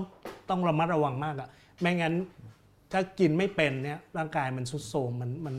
มันไม่มีโปรตีนไปสร้างกล้ามเนื้อไปทดชดเชย ส่วนที่ใช้ไปแต่ละวันอืมฉะนั้นพวกที่จะเป็นเวแกนได้อย่างจริงๆจังๆเนี่ยเขาเขาต้องมีทางเลือกในชีวิตเยอะเหมือนกัน ต้องวางแผวานงแผนต้องต้องเคร่งครัดมีวินัยครับอ่า ซึ่งถ้าอยู่เมืองไทยคงก็ก็ลำบากเหมือนกัน ฟังแล้วผมก็เริ่มอยากกินมังสวิรัตแล้วก็นั่งสมาธิอ่าด้วยครับลองจะได้ดูเขียนครับหนังสือได้สนุกอย่างนี้อะไรอย่างเงี้ยทีนี้หนังสือเล่มนี้เนี่ยเนื่องจากมันเป็น จะพูดว่าเป็นปรากฏการณ์ระดับโลกก็ได้เพราะว่าขายดีมากผู้คนก็พูดถึงทั่วโลกใช่ไหมครับแล้วก็เลยมีคนเหมือนกับเออคอมเมนต์ว่า เอ๊ะ หรือว่ามนุษย์โลกจริงๆ คนในโลกตะวันตกเนี่ยครับจะเริ่มหันมาสนใจ หนังสือที่มันเป็นหนังสือที่จะเรียกว่าไงหนังสือเชิงความรู้มากขึ้น เพราะมันมันอาจจะขายดีกว่าหนังสือที่เป็นนิยายหลายเล่มเลยทีเดียวอะไรเงี้ยครับอ้าวอาจารย์มองมองว่ายังไงครับทำไมทำไมคนสมัยนี้ถึงได้หันมาสนใจหนังสือแบบนี้ ซึ่งอันนี้เป็นสมมติฐานซึ่งไม่รู้ว่าจริงหรือเปล่านะโอรับเคครับโอเคอ่าโดยส่วนตัวเนี่ยผมว่าอย่างนี้ผมเล่าเกรดให้ฟังนิดนึงครับก่อนวันที่ไปสัมภาษณ์เนี่ยเขาบอกว่าอ่าพ่วงกับ ชื่อดังคนหนึ่งของฮอลลีวูดเนี่ยคือลิลลี่สกอตเนี่ยติดต่อมา บอกว่าจะขอซื้อลิขสิทธิ์หนังสือเนี่ยครับไปทำเป็นหนังครับหนังด้วยนะ ไม่ใช่สารคดีนะ หนังฮอลลีวูดเลยทำเป็นหนังฮอลลีวูดเลยเขาก็บอกเขาก็ไม่รู้ว่ามันจะเป็นหนังไปได้ยังไงครับเออเขาก็อยู่อยู่ระหว่างเจรจากันอยู่ แต่ตอนนี้ก็ยังไม่ได้อ่าเยอะน่าจะเจรจายังไม่ลงตัวคือถ้าเจรจาลงตัวแล้วคงมีประกาศออกมา แล้วเราก็คงจะเห็นกำหนดฉายล่วงหน้า ปีสองครับปีอะไรอย่างนี้อืมซึ่งซึ่งน่าสนใจมากคือคือประเด็นประเด็นที่จะบอกก็คือว่าหนังสือมันสนุกมาก จนคนอ่าน nonfiction หนังสือที่เป็นแนวสารคดีแล้วรู้สึกว่าเฮ้ยมันสนุกขนาดเอาไปแปลงให้เป็น fiction ได้ครับนี่นี่คือนี่คือความน่าสนใจของเล่มนี้ กลับมาประเด็นที่ว่าที่คุณดมรบอกว่าฝรั่งหันมาสนใจอะไรพวกนี้ ผมว่าทุกชาติอะเขา อย่างที่เราเกริ่นตอนตอนต้นเลย เล่มเนี้ยมันมีอะไรอย่างละนิดอย่างละหน่อย เหมือนเหมือนเหมือนยกขันโตกชุดใหญ่มา ชาวต่างชาติชาติไหนก็ตามกินอะไรไม่ชอบอะไรยังไงก็ตาม มันน่าจะจบบางอย่างในนั้นได้อืมอืมฉะนั้นผมผมว่าแล้วเขานั่นแหละเขาทำได้ดีเป็นเชฟที่เก่ง ก็คือก็อ่านแล้วคนอ่านก็ชอบอะ ฉะนั้นก็จะต้องมีคนบอกต่อเยอะโดยธรรมชาติอยู่แล้ว ถามว่าฝรั่งสนใจเรื่องพวกนี้มากขึ้นหรือเปล่า ผมว่าหนังสือแนวเนี้ยมันขายได้มันมีระดับของมันอยู่แล้ว แต่ว่าแน่นอนเออข้อเท็จจริงอันหนึ่งซึ่งรู้กันแพร่หลายทั่วไปก็คือ nonfiction เนี่ยขายดีสู้ fiction ไม่ได้ อันที่ top ถ้ามาเทียบกันเนี่ยครัยบนิยายขายได้ดีกว่าอยู่เสมอ ซึ่งผมไม่แปลกใจเลย เหมือนเหมือนบ้านเราเนี่ยเราดูสารคดีน้อยกว่าดูละครแน่นอนอยู่แล้ว ถามว่าทำไมมันอธิบายได้ด้วย มันไม่ใช่เรื่องที่แบบ เฮ้ยคนไทยผิดมนุษย์มนา คนไทยเนี่ยเป็นมนุษย์ตามธรรมชาติมากคือ ถ้าจะพัฒนาอ่าถ้าจะพัฒนาประเทศให้ไปไกลนี่เราต้องผิดมนุษย์มนาให้มากขึ้นอีกนิดหนึ่งครับเอ่ออย่างนี้ครับสมองเราส่วนซึ่งเกี่ยวกับอารมณ์ความรู้สึกเนี่ยมันพัฒนามานานมากละตั้งแต่เป็นยุคไอสัตว์เลื้อยคลานเนี่ยฉะนั้นอะไรที่กระทบ ใจเรา ให้เราดีใจเสียใจโกรธแค้นอะไรต่างๆ นานาเนี่ยมันมันถึงกระทบได้แรงและลึก ในขณะที่อะไรที่ต้องคิดเนี่ยมันจะใช้สมองส่วนหน้า ซึ่งเกิดขึ้นมาทีหลังครับพัฒนาดีในสัตว์เลี้ยงลูกด้วยนม แล้วก็ดีที่สุดในคนอ่าฉะนั้นพัฒนาการมันต่างกัน แล้วการใช้งานเนี่ยก็ต่างกันด้วยคือ เวลาจะยั่วอารมณ์คนเนี่ยทำให้โกรธเนี่ยพูดกันแค่มองหน้าก็ตีกันได้แล้วแค่มองหน้ากันเนี่ย แค่ยั่วได้คำพูดเนี่ยก็โดนเอาหัวโขกใส่ในสนามฟุตบอลได้ละคือมันมันง่ายแล้วมันเร็วขนาดนั้น แต่ในขณะที่ถ้าคุณจะด่าคนด้วยสมการแล้วเขาต้องถอดสมการเขาไม่ถอดนะเขาไม่โกรธคุณด้วยเพราะเขาไม่เข้าใจว่าคุณด่าเขาว่าอะไร ฉะนั้นมันมันต่างกันเยอะ ฉะนั้นเรื่องเรื่อง nonfiction เนี่ยมันต้องใช้ความพยายามในการอ่านมากกว่า แต่ว่ายูวาลเนี่ยเก่งตรงเล่าจนมันเกือบจะเป็น fiction อยู่แล้วคือเล่าเล่าแล้วมีสตอรี่มีตัวอย่าง มีตัวหนึ่งซึ่งซึ่งยกขึ้นมาเรื่องความก้าวหน้าของการแพทย์ครับย้อนกลับไปในยุคแค่แบบ 3-400 ปีที่แล้ว กษัตริย์กับควีนองค์หนึ่งต้องการมีลูกชายเพื่อสืบราชสมบัติควีนเนี่ยต้องตั้งท้องทั้งหมด 16 ครั้งอืมเพื่ไอ้สิบห้าครั้งแรกนั้นอะคือตายไปบ้างเป็นผู้หญิงบ้าง แล้วตายเนี่ยตายไล่ไล่อายุกันตายตั้งแต่เกิดมาไม่นาน แท้งบ้างตายตั้งแต่โตมันหน่อย ตายจนโตแล้วก็ยังมาตายอีก ฉะนั้นให้จินตนาการว่าเฮ้ยนี่ครอบครัวกษัตริย์นะซึ่งแน่นอนการันตีว่าต้องมีหมอหลวงที่เก่งที่สุดในยุคนั้นในบ้านเมืองนั้นยังตายกันเป็นเบื่ออย่างเงี้ยแล้วถามว่า เออ แล้วไอ้ตัวสุขภาพชีวิตของคนทั่วไปมันจะลำบากกว่านั้นอีกสักเท่าไหร่ อันนี้ในมุมหนึ่งในอีกมุมหนึ่งคนสมัยก่อนนี่จิตใจเข้มแข็งขนาดไหนลองนึกภาพมีลูกแล้วลูกตายแล้วตายเล่าตัวเองต้องท้องแล้วท้องอีกเพื่อที่จะมีลูกชายสักคนเพื่อสืบราชสมบัติให้ให้ได้เนี่ยควีนนี่ต้องมีจิตใจที่เข้มแข็งขนาดไหนอืมเนี่ยก็เป็นวิธีเล่าของเขาที่เฮ้ยพอยกตัวอย่างแบบนี้ เออเนอะมันตัวอย่างมันกระทบใจมาก ๆ มันมันจะแบบอ่านแล้วแบบ โหดีกว่าพร่ำพรรณนาอะไรไม่รู้แล้วก็ก็อืมก็ผ่านผ่านไป แต่พอยกตัวอย่างนี้มันจำได้มันจะรู้สึกเฮ้ยตัวอย่างมันชัดมากเลยอะเขาก็ช่างไปหาไปหาข้อช่างไปมูลหาถูกถูกมามามารองรับไอ้สมมติฐานหรือว่าความคิดของเขาอะไรเงี้ยผมผมเดาเอาเองว่าเขามีแกนของเรื่องที่เขาตั้งใจจะเขียนถึง แล้วเขาก็ไปหาข้อมูล ตัวอย่างที่เด็ดที่สุดที่จะพูดถึงแล้วก็มาเสียบเข้าไอ้ตัวแกนหลักของสตอรี่ที่อยากจะเล่า ซึ่งอย่างเงี้ยยากนะครับจริงๆยากเหมือนกันยากยากนะยากเหมือนกันยากทีนี้มันมีมันมีคนวิจารณ์ว่าไม่ใช่วิจารณ์ก็คอมเมนต์นะครับว่าการที่หนังสือเล่มนี้มันมันขายดีเป็นปรากฏการณ์เนี่ยเพราะว่าคนในศตวรรษที่ 21ครับมันต้องการมันต้องการอะไรอะต้องการความรู้ต้องการอินพุตเข้ามาหาตัวนี่แหครัละบแต่ว่าต้องการอินพุตในแบบที่กระจัดกระจายอะอืมโน่นนั่นนี่เอาอืมามรวมกันอะไรเงี้ยครับแต่หนังสือสมัยก่อนหน้าเนี้ยสมมุติอะ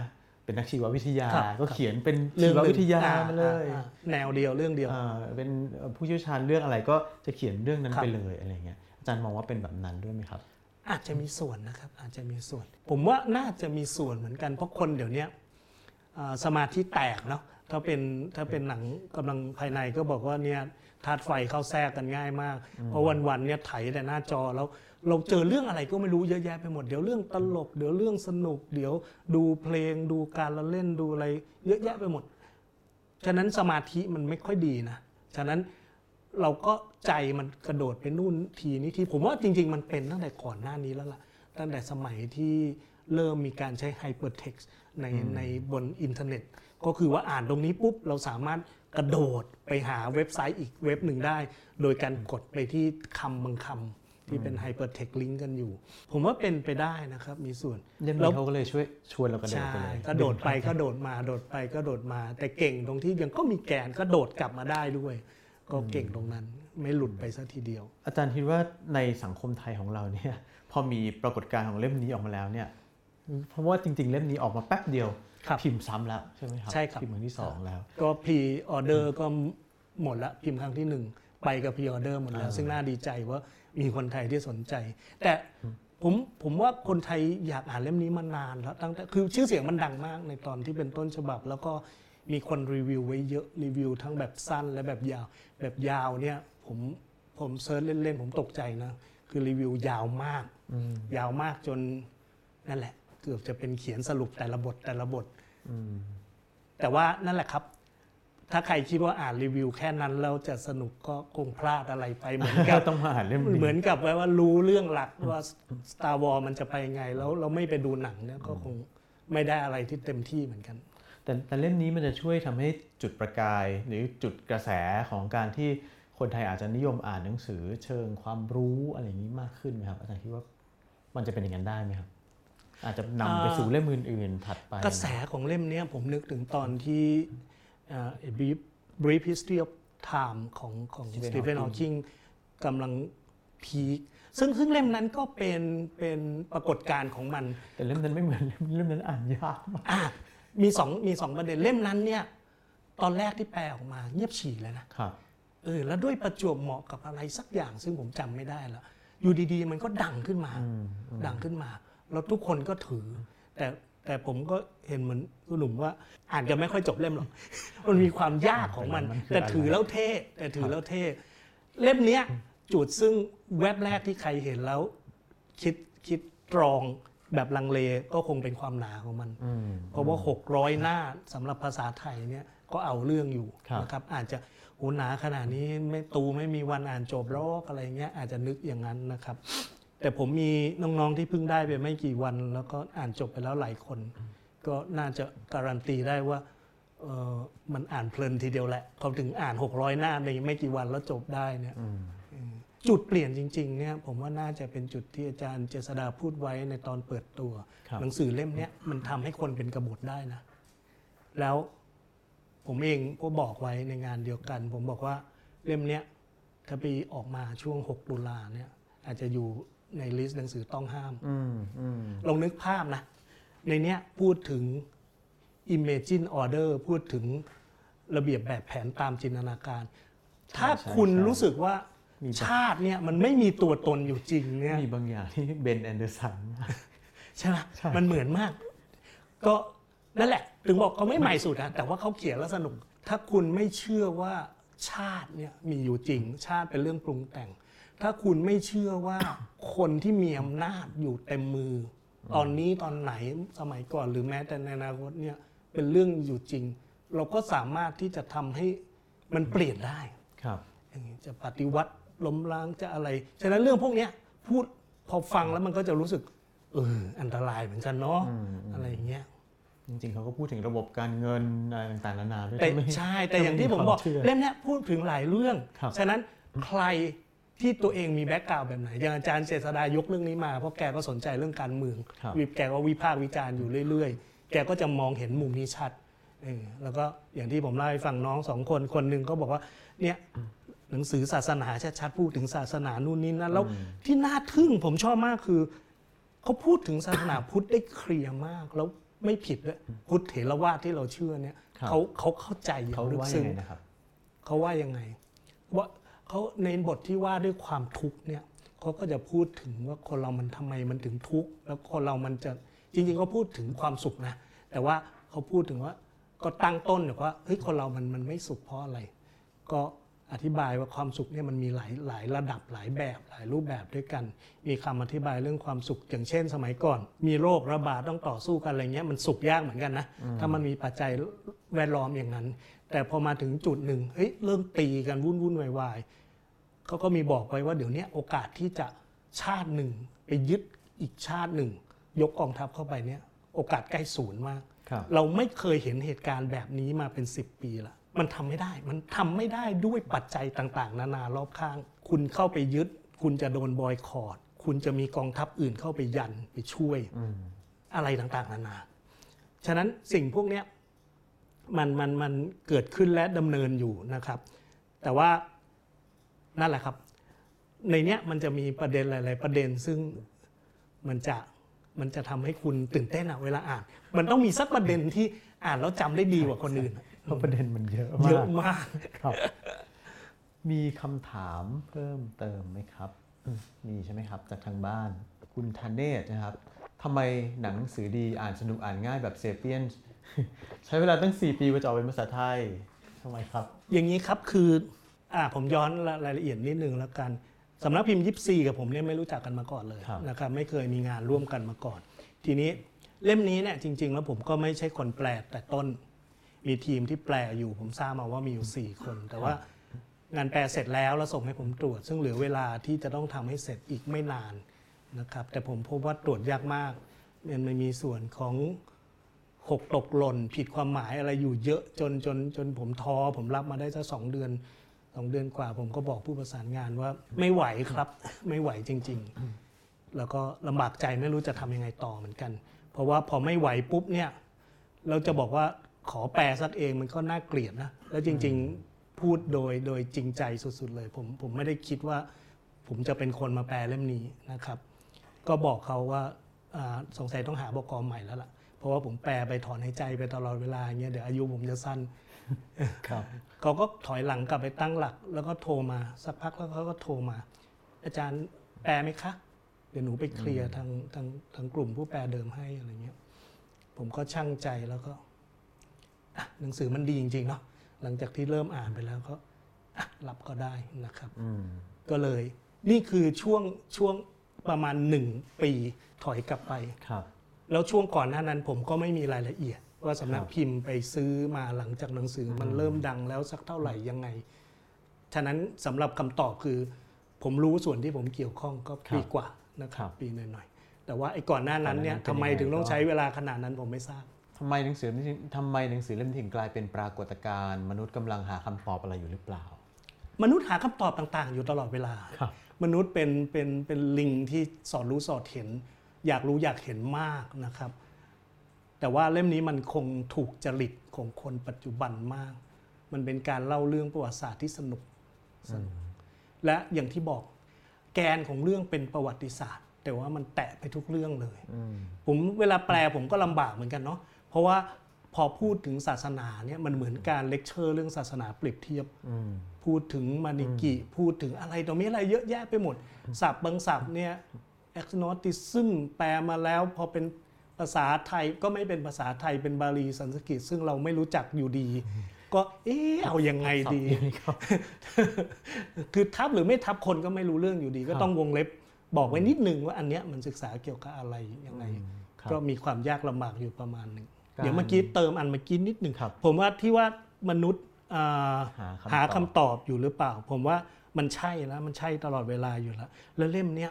มันบังเอิญมันให้คำตอบบางอย่าง ที่บางคนยังไม่เคยอ่าน แต่แต่อย่างอย่างที่เราคุยมาตลอดเนาะคือคำตอบพวกนั้นมันอยู่ในหลายเล่มอยู่แล้วอืมเขาเนี่ยเหมือนแดนบราวน์อะเขาเป็นคนเอามายำรวมแล้วแดนบราวน์ก็เกิดเป็นดาวินชีโค้ดมาเขาก็ยำแล้วเกิดเป็นเล่มนี้ขึ้นมาอืมเพราะฉะนั้นอ่านเล่มนี้เริ่มเรื่องอ่านเล่มอื่นแล้วหรือไม่ปก็ระหยัถ้าดเกิไปดอีกสิบเล่ม ถ้าเกิดว่าอยากรู้ลึก ลงไปในบางก็ไปแง่มุตามก็อาจจะไปตามไปตามในใช่ด้านดูนั้น reference ท้ายเล่มก็เขาก็มีใช่อิงอ้างอิงไว้ครับครับคำถามถัดไปนะครับ การเข้าใจประวัติศาสตร์บรรพบุรุษของเราย้อนหลังไปหลายล้านปีทำให้เราเข้าใจปัจจุบันและอนาคตได้อย่างไร ก็อ่านอันนี้ก่อนนะครับแล้วเดี๋ยวค่อยอ่านโฮโมเดอุสอันนั้นอนาคตใช่ แล้วก็ 21 บทเรียน อันนั้นก็ปัจจุบันเอ่ออย่างนี้ครับมีประเด็นอันหนึ่งซึ่งผมจับได้ว่ามันเป็นแก่นสำแก่นสำคัญของเล่มนี้เหมือนกัน เขาบอกว่าอ่าเราทำนายอนาคตได้ประมาณหนึ่งครับจุดจุดนี้น่าสนใจนะฮะคือเขาบอกว่าโดยโดยข้อมูลเนี่ยอย่างเช่น อย่างเช่น การเกิดขึ้นของจักรวรรดิเนี่ยเป็นเรื่องที่หลีกเลี่ยงไม่ได้ เขาใช้คำประมาณนี้เลยนะ นั่นก็คือว่าถ้าเราย้อนกลับไปในยุคนั้นแล้วเห็นข้อมูลเยอะพอ เรารู้ว่ากำลังจะเกิดการเกิดขึ้นของจักรวรรดิใหญ่เกิดการล่าอาณานิคม เพราะเทรนด์มันมาอย่างนั้น เหมือนตอนนี้เขาบอกว่าเทรนด์หลาย ๆ อย่างก็เริ่มเห็นมากขึ้น คือมีมี connectivity มากขึ้น มีการเชื่อมโยง แล้วคนจะรู้สึกลักษณะของความเป็น boundaryless มากขึ้นเรื่อย ๆ คืออความเป็นชาติจะบางเบาลงเรื่อย ๆ ในสายตาเขานะ ซึ่งซึ่งในมุมหนึ่งมานั่งพิจารณาตามก็เอ๊ะมีความเป็นไปได้อยู่ เบาบางลองลองนึกภาพ เดิมเรา เราจะไปไหนเนี่ยโอ้พาสปอร์ตไทยนี่อนาถนะฮะไปไหนแทบไม่ได้เลยต้องขอวีซ่าเขาตลอดเลย คนไทยมีชื่อเสียงในระดับนานาชาติใน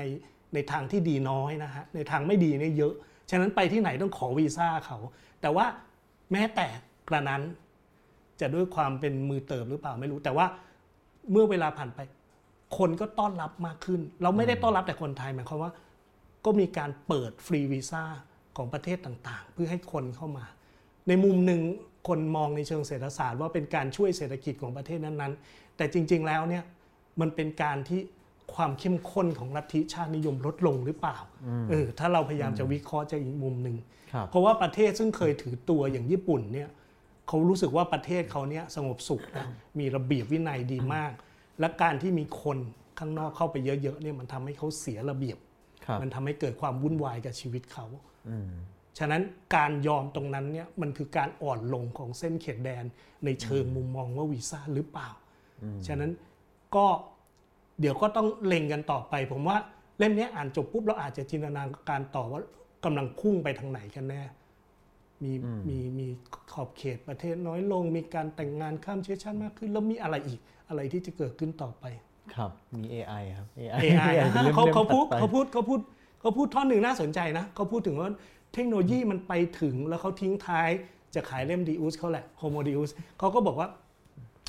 มนุษย์เริ่มจะเป็นพระเจ้ามากขึ้นเรื่อยๆนะเราทำสิ่งที่ไม่น่าเชื่อว่าจะเป็นไปได้ แล้วก็สมมุติสถานการณ์หนึ่งบอกว่าวันหนึ่งถ้าคุณอัปโหลด เอาความเป็นตัวตนของคุณนะ consciousness เนี่ยเข้าไปในคอมพิวเตอร์ได้เนี่ยถามว่า อะไรจะเกิดขึ้น มันจะมีคำถามตามมาเป็นตับเลยจาก assumption แบบเนี้ยจากสมมติฐานแบบเนี้ยถ้า up ขึ้นไปได้ปุ๊บเนี่ยเครื่องคอมพิวเตอร์ตัวนั้นเนี่ยเซิร์ฟเวอร์นั้นนะจะเป็นคุณไหมถ้ามันทำได้จริงอืมๆอะแล้วถ้า up ขึ้นไปแล้ว สภาวะบางอย่าง ซึ่งตอนเป็นคนที่มีร่างกายเป็นอินทรียสารเป็น organic matter เนี่ย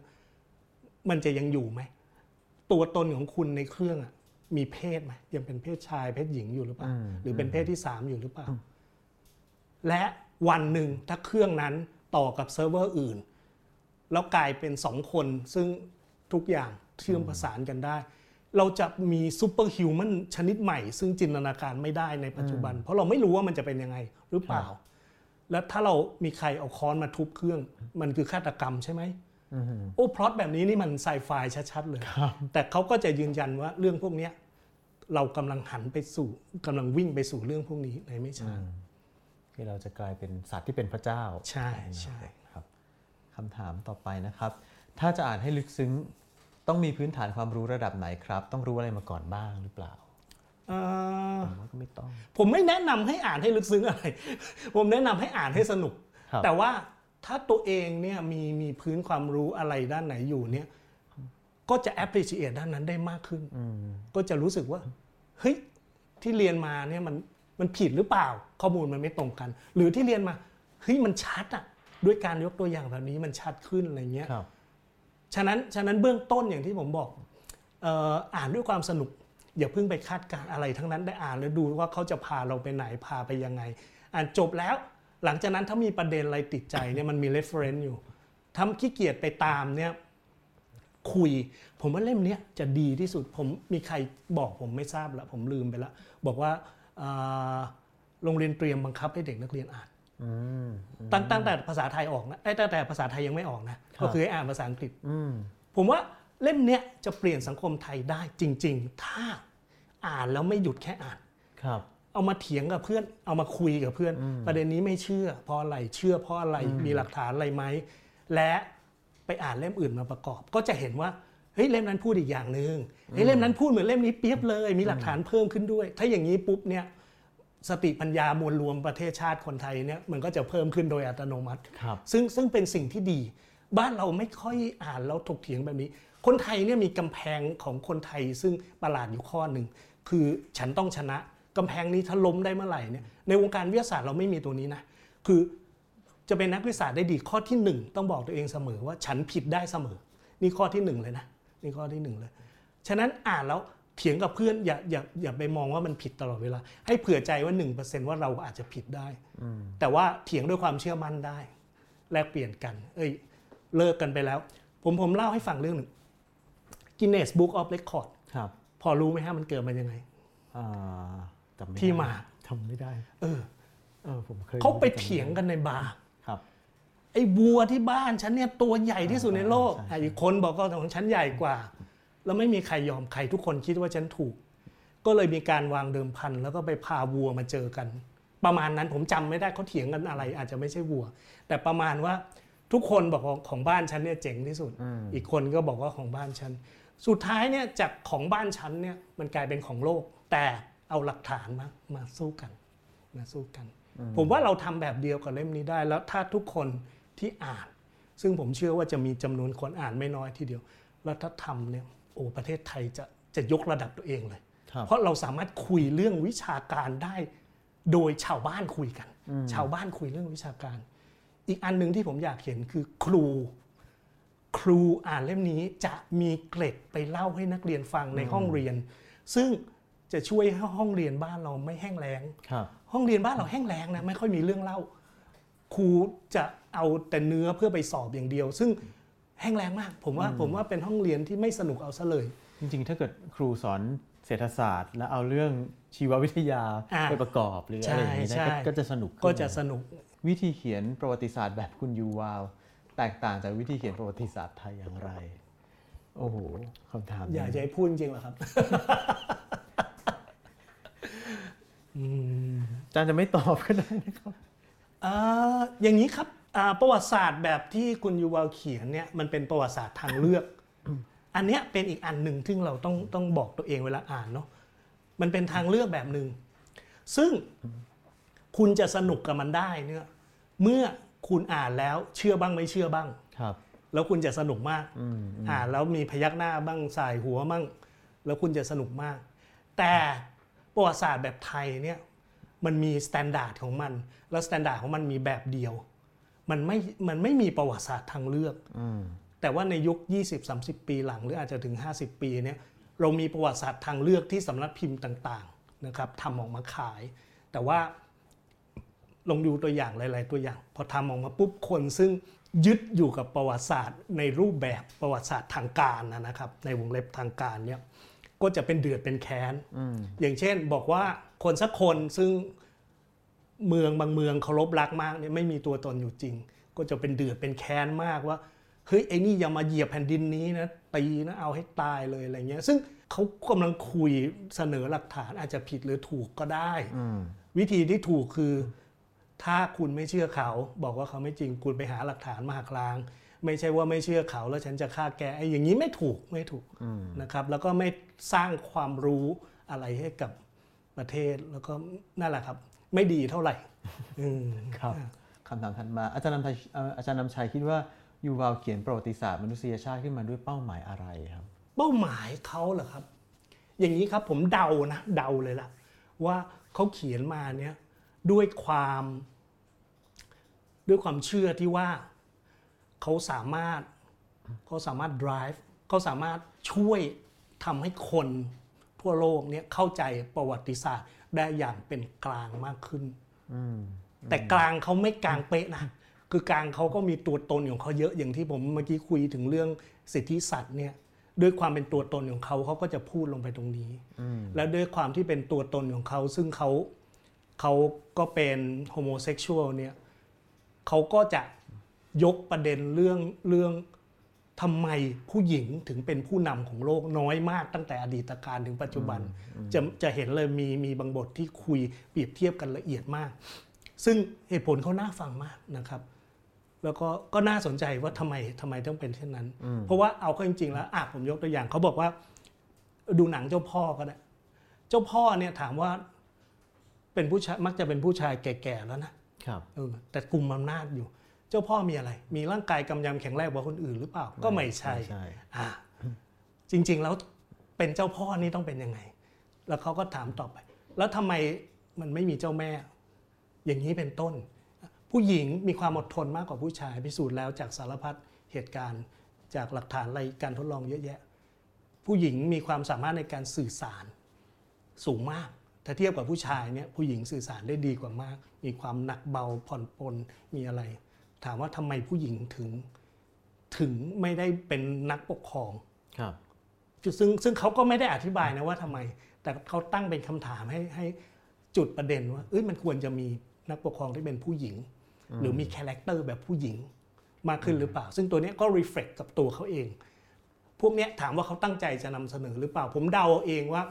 อาจจะไม่ได้ตั้งใจแต่ว่ามันเป็นความเป็นตัวตนของเขาครับมันก็สะท้อนออกมาในข้อเขียนเขาเอง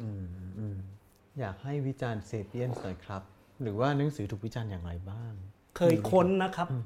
ส่วนใหญ่วิจะให้ให้ผลวิจารณ์ดีให้ดาวเยอะครับ แต่มีมีอยู่มีอยู่รายสองราย วิจารณ์แบบ Amazing มากครับคือวิจารณ์แบบเสียหมดเลยอะใช้ไม่ได้เลย หลักฐานอ่อนน้ำหนักเบา เราเรื่องมีไบแอสฮะก็มีคนพยายามอย่างนี้อยู่ ซึ่งเอ่อผมก็ไม่รู้คือไม่ได้ไม่ได้ตามละเอียดว่า ว่าไปตามข้อมูลที่เขาเขียนไปอีกว่าเออมันจริงตามเขาบอกหรือเปล่า แต่ว่านั่นแหละ พอมีเราเราก็ต้องตระหนักนิดนึงว่า พอมีคนดังมากๆแล้วเนี่ยมันก็จะมีคนเกาะกระแสแต่ว่าวิธีเกาะกระแสก็คือที่ดีวิธีหนึ่งตรงข้ามซะให้หมด คนก็จะได้เห็นตัวว่าเฮ้ยมีคนที่เขาเห็นตรงข้ามกับคุณอยู่ อาจจะได้เชิญไปบางเวทีไปดิสคัตกันอะไรเงี้ยเป็นดีเบตก็เป็นไปได้ แต่ว่าส่วนใหญ่ก็ก็ โดยเฉพาะคนทั่วไปอ่านแล้วให้ดาวสูงมากครับอะสี่ดาวครึ่งห้าดาวเนี่ยเป็นเรื่องไม่แปลกใจเลยครับ ตัวตนความเป็นยิวของผู้เขียนมีผลต่องานเยอะไหมครับเรื่องนี้น่าสนใจเรื่องมุมมอง ผมผมว่ามีผลนะมีแน่ๆอยู่แล้วครับเรื่องมุมมองอาแต่ว่าถ้าอ่านไปแล้วเนี่ยเราตระหนักว่าเขาเป็นยิว แล้วเขียน แล้วเราจับได้ว่าเหมือนเขาจะไม่ค่อยเชื่อในพระเจ้าเท่าไหร่เป็นเอทิสนะเขาไม่ได้เขียนไม่ได้บอกให้สัมภาษณ์ตรงไหนแต่ผมเดาเองว่าจะไม่เชื่อในพระเจ้าเนี่ยก็เป็นยิวที่แปลกคนหนึ่ง แล้วยิ่งบอกว่าเป็น homosexual นี่แปลกสองแล้วนะ แล้วเป็นวีแกนนี่แปลกสามเออสนใจก็พุทธแปลกศาจสริงนาๆเลยด้วยใช่ใช่ใช่นั่งทำสมาธิวิปัสสนาอีกครับก็เป็นคนที่มีบุคลิก extreme มากๆ มีอะไรที่แปลกไปกว่าคนธรรมดายิว ทั่วไปที่เรา expect ว่าจะเจอนะครับ มีอีกไหมครับคำถาม เล่มนี้ดีกว่า Homo Deus ไหมครับนี่แสดงว่าอ่าน Homo Deus แล้วเหรอครับ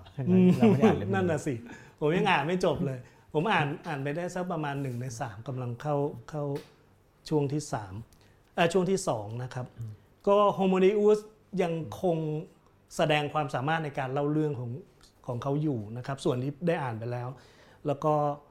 เหมือนกับเขาหาข้อมูลเยอะมาก มีการปล่อยตัวอย่าง ซึ่งไม่ได้ลงในเล่มแรก เพราะถ้าลงคงหนามาก เขาก็เก็บไปปล่อยในเล่มที่สองเป็นการตอกย้ำความเชื่อ แต่ก็เริ่มมีการพูดถึงประเด็นใหม่บ้างเล็กน้อยนะครับ ในใน part เฉพาะ part ที่ผมอ่านไป เขาก็อย่างเช่นเขาบอกว่ามนุษยชาติเนี่ยก้าวข้ามปัญหาใหญ่ ซึ่งในรอบสองสามพันปีมาเนี่ยเป็นปัญหาที่ก้าวข้ามไม่ได้เลย มาได้ 3-4 ปัญหานะครับ ผมยกตัวอย่าง เรื่องของโรคระบาดใหญ่ เราแทบไม่มีโรคระบาดใหญ่ที่ฆ่าคนเป็นล้านล้านๆคนเนี่ยมามาหลายสิบปีละ เรามีโรคที่น้อยชวนให้ตกใจเพราะมันแพร่เร็วมากเพราะมันไปกับเครื่องบินคือซาร์สครับแต่ว่าเอาเข้าจริงๆซาร์สก็ทำให้คนเสียชีวิตแค่แค่หลักร้อยนะครับ ถ้าผมจำไม่ผิดนะ ซึ่งถามว่าสเกลเมื่อเทียบกับการละโลกในสมัยยุคกลาง ซึ่งตายไปประมาณ 1 ใน 4 หรือ 1 ใน 3 ของประชากร ลองนึกภาพครับโอ้โหหนึ่งเอาหนึ่งในเนี่ยอย่างคนไทยถ้าเป็นสมมติเป็นคนไทยตายสักสิบกว่าล้านคนเนี่ยมันมันจะสยดสยองขนาดไหนไอ้พวกเนี้ยเราข้ามพ้นไปแล้ว เราข้ามพ้นปัญหาเรื่องความอดอยาก พื้นที่ส่วนใหญ่ของโลกปัจจุบันเนี่ยอ่าคนไม่อดอยาก คนไม่ทุกข์โภชนาการ คนไม่หิวตายอีกแล้ว เหลือแค่พื้นที่ไม่กี่จุดเป็นหย่อมๆอย่างเช่นในแอฟริกาบางจุด ในเอเชียบางจุด ซึ่งน้อยมาก ที่คนยังทุกโภชนาการแล้วก็อดตายอยู่ แต่ว่าเราเจอปัญหาใหม่แทนคือคนอ้วน คนมีโรคอ้วนเพิ่มขึ้นนะครับฉะนั้นแกก็เขียนติดตลกแกเขาบอกว่าโรคอ้วนเนี่ยมันทำให้อุตสาหกรรมบูมสองทาง บูมอันที่หนึ่งก็คือมันทำให้อ้วนแล้วมันอยากกินเพิ่มขึ้น ก็ทำให้อุตสาหกรรมอาหารเนี่ยมันดีทำให้ขายได้เพิ่มขึ้น อันที่สองคืออุตสาหกรรมลดน้ำหนัก มีหนังสือมีคอร์สมีอะไรเยอะแยะไปหมดคนหันมาเริ่มเรื่องออกกำลังกาย มันบูมอุตสาหกรรม แล้วมันทำให้ทุนนิยมเอ่อเบิกบานมากนะครับอันอันหนึ่งที่ผมชอบมากที่เขาพูดเกี่ยวกับทุนนิยมคือ ถ้าเรานิยามคำว่าศาสนาให้กว้างมาก ๆ ประชาธิปไตยก็เป็นศาสนาครับทุนนิยมก็เป็นศาสนา บริโภคนิยมก็เป็นศาสนา แล้วเราจะพบว่า ศาสนาซึ่งคนยินดีปรีดาที่จะเป็นสาวกมากที่สุด และยินดีทำตามพระธรรมคำสอนของศาสนานั้นมากที่สุด คือลัทธิบริโภคนิยม จงกินให้เยอะที่สุด จงเที่ยวให้เยอะที่สุด จงจ่ายเงินให้เยอะที่สุด แล้วคุณจะมีความสุข ทุกคนจะเปรมปรีกับหลักธรรมนี้มากครับเบรกตัวเองแทบไม่ได้ ในขณะที่ศาสนาอื่น ๆ ไม่ว่าจะเป็นประชาธิปไตยหรือศาสนาแบบดั้งเดิม ไม่ว่าจะพุทธฮินดูอิสลามอะไรก็แล้วแต่ เราต้องอดทนอดกลั้นอดออม ต้องไม่ทำไอ้นั่น ต้องไม่ทำไอ้นี่ ต้องทำอะไรซึ่งฝืนความรู้สึกอดกินทั้งวันเพื่อไปกินตอนเย็นเอ่อตอนค่ำตอนดึกแล้วหนึ่งมื้ออะไรเงี้ยอย่างของเราก็ศีลห้ามาทีห้าข้อ ซึ่งถ้าพูดกันด้วยสัตว์จริงลงไปไล่จิ้มจิ้มถามดูมีใครครบ5ข้อตลอดเวลาสักเท่าไหร่กัน ก็เป็นเรื่องที่ยากครับ บริโภคนิยมจงเจริญอะไรประมาณอย่างนั้นนะครับครับ Homo Deus a Brief History of uh, Tomorrow จะมีแปลออกมาไหมครับเอ่อสำนักพิมพ์เป็นสองและผู้แปลคาดหวังมากนะครับครับคือคืออย่างนี้ฮะเอ่ออันนี้แปลก อันนี้แปลกก่อนเข้ารายการผมก็เล่าให้คุณหนุ่มฟังว่า เล่มหนึ่งเนี่ยเขาขายขายลิขสิทธิ์ผ่านเอเจนซี่แต่เล่มสองเนี่ยเอ่อคุณยูวาลแกแกโฮแกถือไว้เองหรือสิทธิ์สิทธิ์การแปล แล้ว จนวันนี้แกก็ยังไม่ให้กับสำนักพิมพ์ยิปซีนะครับอืมซึ่งสำนักพิมพ์ก็ตื๊ออยู่นะครับ หวังว่าการเปิดตัวอันยิ่งใหญ่อลังการแกอาจจะรอดูยอดขาย pre-order นะครับรอดูยอดผมเดาขยผมเดานะว่าคงจะอย่างนั้นพรีออเดอร์ถล่มทลาย อาจจะทำให้แกรู้สึกว่าอยากจะให้สิทธิ์มานะครับ หมดคำถาม หมดคำถามแล้วเอ่อถ้าอย่างนั้นเอ่อสุดท้ายอยากครับให้อาจารย์ เชิญชวน เชิญชวนอีกครั้งหนึ่งครับ ว่าทำไมเราถึงควรจะอ่านหนังสือเล่มนี้อ่าอย่างอย่างที่เราย้ำหลายครั้งแล้ว ประเด็นที่หนึ่งทำไมต้องควรอ่าน เล่มนี้เนี่ยถ้าเทียบว่าเราเรียนรู้ประวัติศาสตร์ของมนุษยชาติเนี่ยอย่างรวบรัดรวบรัดที่สุดแล้วเนี่ยด้วยความหนาเท่านี้เนี่ยเรา entertain ไปตลอดเวลารู้สึกสนุกไปกับมันด้วยตลอดเวลาเนี่ยข้อที่หนึ่ง ข้อที่หนึ่งคือมันคุ้มค่ากับเวลาเราผมผมการันตีว่าไม่ว่าคุณจะเรียนสายไหนครับเรียนมามากน้อยแค่ไหนยังไง ถ้าคุณอ่านภาษาไทยออกเนี่ยคุณอ่านไปเนี่ยจะมีบางจุดที่คุณสนุกกับมันนะครับ แล้วเชื่อว่าน่าจะน่าจะไม่ได้แค่มีจุดเดียวด้วย ผมว่าคนจำนวนมากจะรู้สึกว่าคุ้มค่าเวลาที่ได้อ่าน อันนั้นอันนั้นเป็นข้อที่หนึ่งคือผมรู้สึกว่าคุณไม่เสียเวลาเปล่า ถ้าอ่านแล้วน่าจะสนุก ผมในฐานะคนแปลเนี่ยผมผมสนุกผมสนุกในการแปล ยกเว้นว่าเวลามัน tight เหลือเกิน มันต้องรีบแปล ไม่งั้นแปลไปแล้วค่อยๆ entertain กับมันจะรู้สึกว่าสนุกมากนะครับ ข้อที่สองก็คือว่ามันมีความมหัศจรรย์ของมันก็คืออใครที่มี background ยังยังไงเนี่ยอ่านแล้วก็จะ get จะจำได้ในมุมของตัวเอง แล้วจะมีการตีความในมุมของตัวเอง ซึ่งตรงนี้สนุกมากนะ ถ้าเราเอามุมที่แต่ละคนเห็นเนี่ยมาแชร์กันอืมแล้วเราจะทึ่งว่า เนื้อหาเดียวกันเนี่ยเฮ้ยทำไมตอนฉันอ่านฉันไม่ไม่รู้สึกอย่างนั้นเลย หรือลืมไปละพาร์ทนี้อ่านแล้วผ่านไปเฉยๆแต่ทำไมคนอื่นแล้วอ่านแล้วสะดุดตรงนี้ทุกคนต้องพูดตรงนี้ เพื่อนทุกคนต้องพูดตรงนี้ แต่เราเองกลับผ่านไป มันจะเป็นการตรวจสอบ ตัวเราเองว่าเรายึดมั่นถือมั่นอยู่กับเรื่องอะไร จนเราไม่สามารถจนเราปฏิเสธที่จะเชื่อหรือจำสิ่งที่คุณยูวอลแกเขียนเอาไว้ตรงนั้นหรือเปล่าครับอะไรอย่างนี้เป็นต้นครับแล้วข้อที่สามนะครับ